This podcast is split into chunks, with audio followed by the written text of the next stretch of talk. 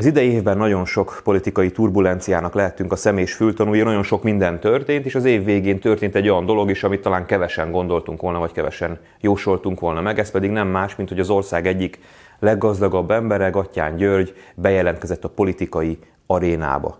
Gattyán Györgyről nagyon sok mindent mondanak, nagyon sok mindent hallani, de azért alapvetően nem tartozik az ismertebb közszereplők közé, valahol hogy a háttérben meghúzódva gyűjtögette a milliárdjait, és egyszer csak a Friderikus podcastben bejelentette, hogy ő szeretne elindulni a választáson, már ugye abban a beszélgetésben ezt nem tette igazából egyértelmű, és egy csomó kérdőjel merült föl, bennem is fölmerültek, hát nem csak kérdőjelek, én bennem szkepszis is. Én úgy gondoltam, hogy ez igazából valami bluff, vagy valami új vállalkozáshoz csinál így egy ilyen kis médiakampányt, és ez ennek egy ilyen oldalvágása. Aztán Teltek múltak a napok, és jöttek sorban az interjúk a Forbes-ban, az Indexen, és kiderült, hogy Gattyán György már pedig komolyan gondolja, ő politikai pályára fog lépni, sőt, nem csak, hogy politikai pályára lép, hanem 2022-ben már a választáson indulni is fog, a jelenlegi információink szerint, sőt még azt sem tartja kizártnak, hogy a kétharmad az az ő birtokába kerülhet. Szóval elég furcsa és kemény dolgok kerültek kimondásra, és hát természetesen fölmerült bennem az igény, meg talán remélem, hogy másokban is bennetek is, hogy megfejtsük, mi lehet Gattyán György pártalapítási kísérlete mögött. Meglepetés következik, öt okot találtam erre.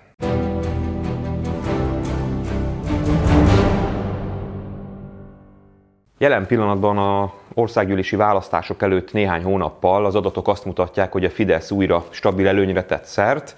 Ugye több mint 10%-kal vezet a legutóbbi vagy legfrissebb felmérés szerint, de én azért azt mondom, hogy nyugtával a napot, simán benne van továbbra is a lehetősége annak, hogy a NER megbukik 2022 áprilisában, és az ellenzék szerzi meg a kormányzáshoz a lehetőséget, és én azt gondolom, hogy ezzel a lehetőséggel Gattyán György is számol, ezzel az eséllyel, ugyanis ez számára is egy esély lehet.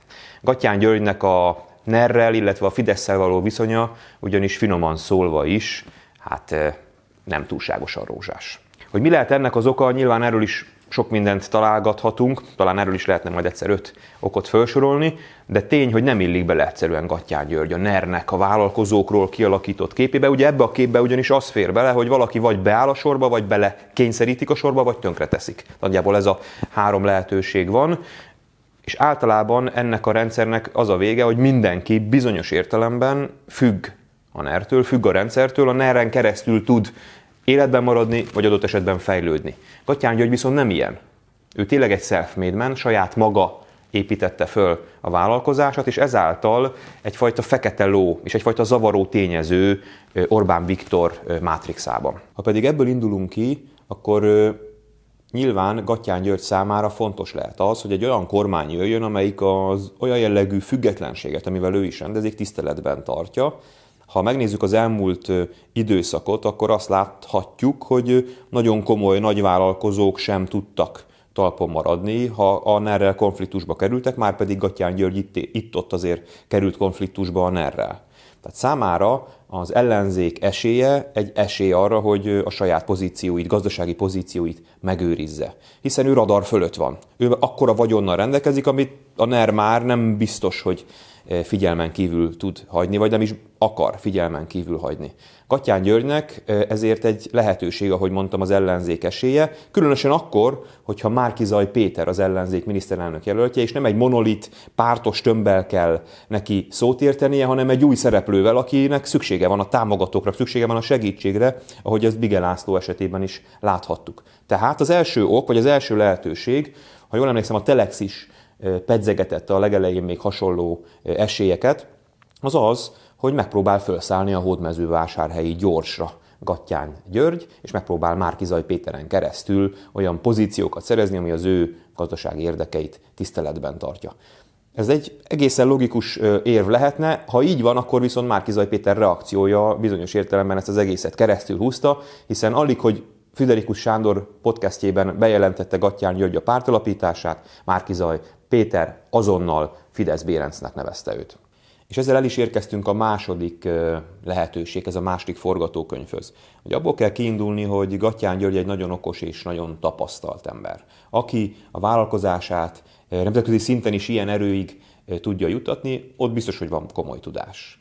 És egy ilyen tapasztalt, ilyen okos, mondhatjuk úgy, hogy egy ilyen ravasz róka, ilyen fura és megmagyarázhatatlan, irracionális politikai helyzetbe keveri magát, ez finoman szólva is fölvet kérdéseket, hiszen 2022-ig már nem sok idő van hátra, és ha valaki ebben a feszült helyzetben, amikor két nagy blokk feszül egymáshoz, vagy egymással szembe, bejelent, hogy ő pártot alapít, hát ez finoman szólva is butaság.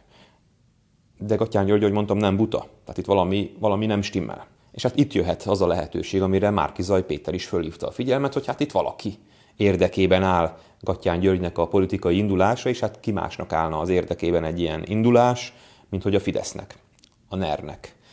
Ugye azonnal jöttek is a hírek 900 millió forintról, amit Gatyán György érdekeltségei kaptak egyfajta állami támogatásként.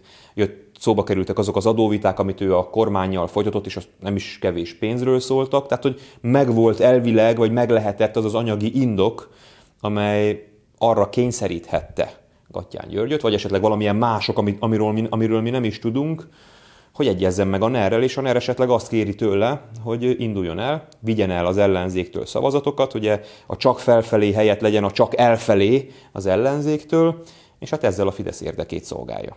Ezt a fajta forgatókönyvet, ezt a fajta lehetőséget pedig erősítik azok az ellenmondások, azok a bizonytalanságok, amelyek az ő nyilatkozataiból kiolvashatóak, hiszen ha valaki látta az első, már többször említett Friderikus beszélgetést, akkor ott amikor a pártalapítás szóba kerül, és maga a, a riporter is megkérdezi, hogy hát azért ez nem olyan egyszerű feladat, nem olyan könnyű feladat, akkor arra elég bizonytalan választ ad Gattyán György. Nem mondja azt, hogy ő, ő ezt már átgondolta, megtervezte, egyfajta ilyen lehetőségként beszél róla, aztán pedig a legfrissebb Forbes és Index interjúban pedig már kikéri magának, hogy hát őt ne nézzék már hülyének, hát ő ezt megtervezte, a párt már régen készen áll. Melyiknek higgyünk akkor? Ha a párt készen állt, akkor valószínűleg már a Friderikus podcast idején is készen kellett, egy, készen kellett, hogy álljon, de akkor miért nem mondta ott? Vagy ő nem tudott róla, hogy valaki megcsinálta a pártját. Nyilván ezek, ezek abszurd dolgok, Szóval valami nem stimmel ennél a, a nyilatkozat folyamnál, vagy nem volt átgondolva, vagy pedig fölmerült tényleg a gyanú, hogy itt a NER keze áll a, az egész pártalapítás mögött, és Márkizaj Péternek van igaza. Nincs sok idő hátra, ezt már többször mondtam, és ha valaki azt gondolja, hogy 106 képviselő jelöltet így hirdetéseken keresztül megtalálva föl lehet építeni ennyi idő alatt, össze lehet szedni az ajánlásokat, és el lehet indulni egy választáson, legalább ugye 71 választókerületben kell ahhoz jelöltet fölállítani, hogy országos listát állítson a párt, ez nem pénzkérdés. Tehát akármennyi pénze lehet Gattyán Györgynek, és akármennyi pénz szánhat erre, ez egy olyan politikai apró munka, legalábbis az én tapasztalataim szerint, és nekem ebben azért volt némi tapasztalatom, amit nem lehet pénzzel, csak pénzzel pótolni. Úgyhogy ha a Gatyán Györgynek sikerül 2022 áprilisában elindulni, akkor ez azt a gyanút, amiről itt az elmúlt percekben beszéltem, csak tovább fogja erősíteni. Tehát ez volt tehát az első két lehetőség, vagy az első két forgatókönyv. Az egyik az, hogy Gatyán György előre menekül, és megpróbál felszállni a egyre dinamikusabb hódmezővásárhelyi gyorsra, bár hogy ez most mennyire dinamikusabb egyre, ez, ez nyilván egy másik kérdés. A másik lehetőség pedig, hogy a, maga a NER kényszerítette bele őt ebbe a helyzetbe, és kellett neki ezt a szerepet magára vállalnia. A harmadik lehetőség az ezzel az első kettővel ellentétes, mert az első kettő valamiféle politikai kényszerre utal. Innentől kezdve a maradék három forgatókönyvben én olyan lehetőséget szeretnék vázolni, ahol viszont az ő saját akarata a döntő. Tehát nem a Fidesz, nem a NER, vagy nem az ellenzék lehetősége esélye kényszeríti, vagy ösztökéli őt a politikába való beszállásba, hanem valami belső drive, valami belső motiváció. Nem tudjuk mi földi halandók, hogy milyen lehet milliárdosnak lenni.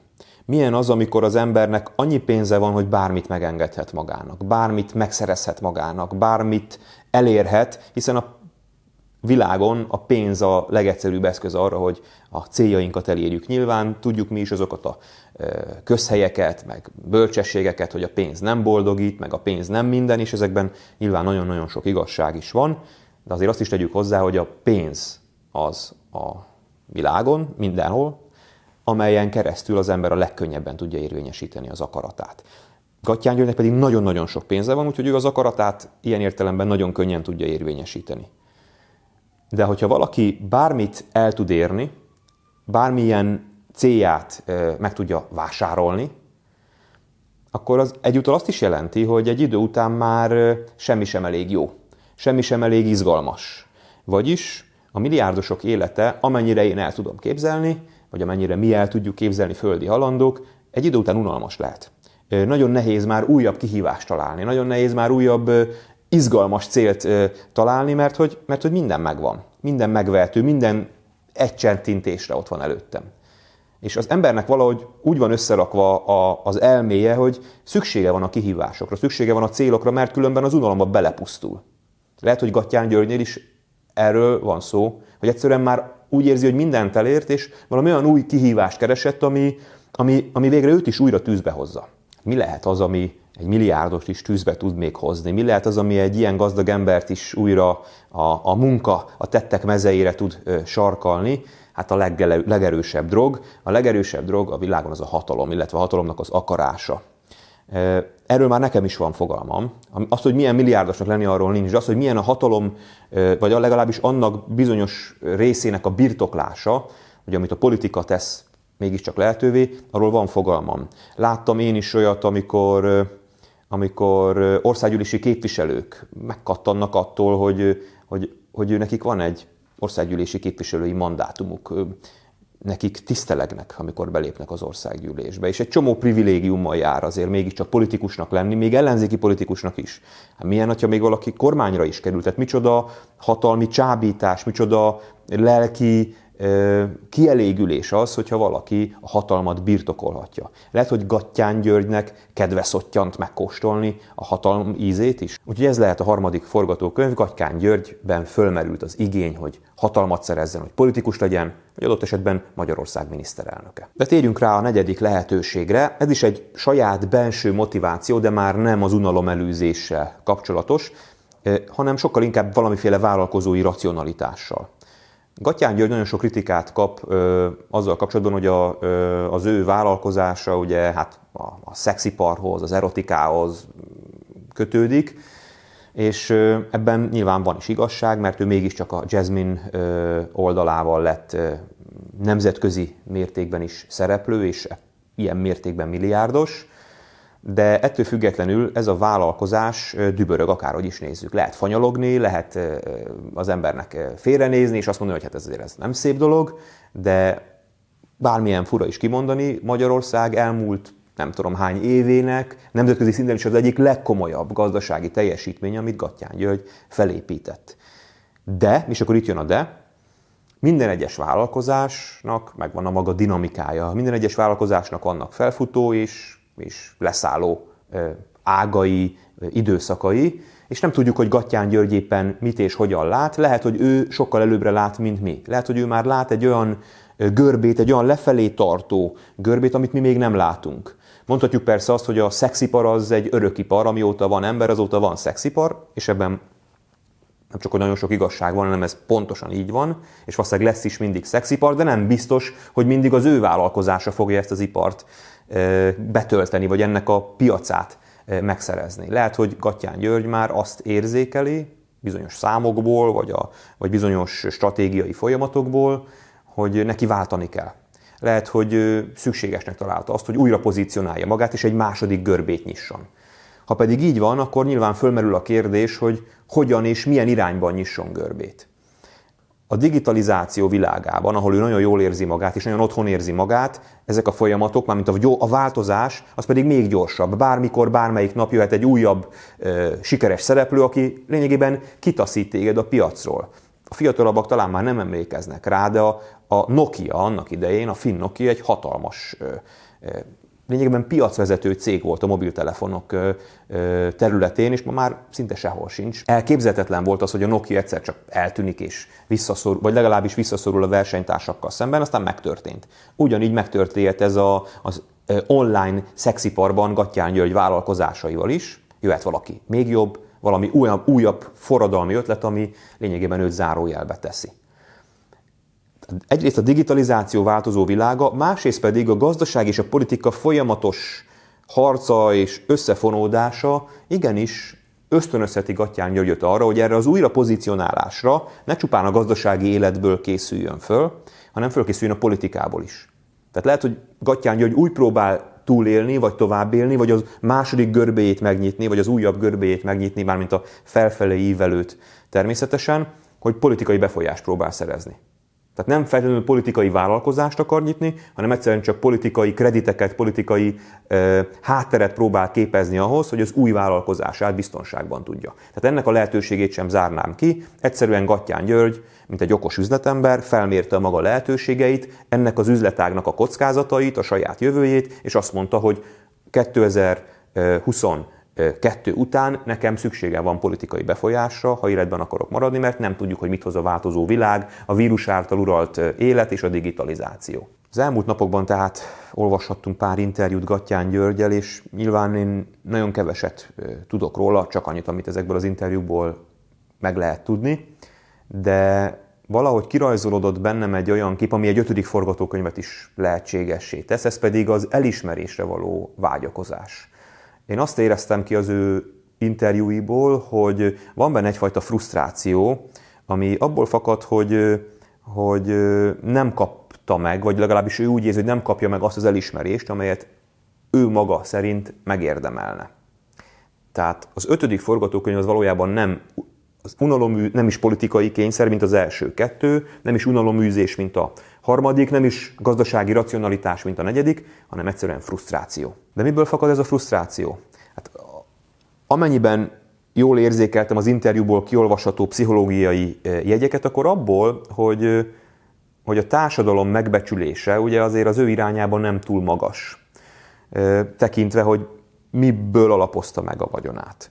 A vállalkozói szférában az ő elismertsége szintén nem túl magas, vele kapcsolatban azt hallani leginkább, vagy leggyakrabban, hogy jó, jó, hát nagyon sok mindent elért ezzel a vállalkozásával, hatalmas vagyonra tett szert, de azért nézzük már meg a többi vállalkozását, lényegében szinte mindenben megbukott. Hogy ez így van-e vagy sem, ebben én nem akarok belemenni, szerintem nincs teljesen így, de ettől függetlenül nagyon sokat hallani ezt vele kapcsolatban.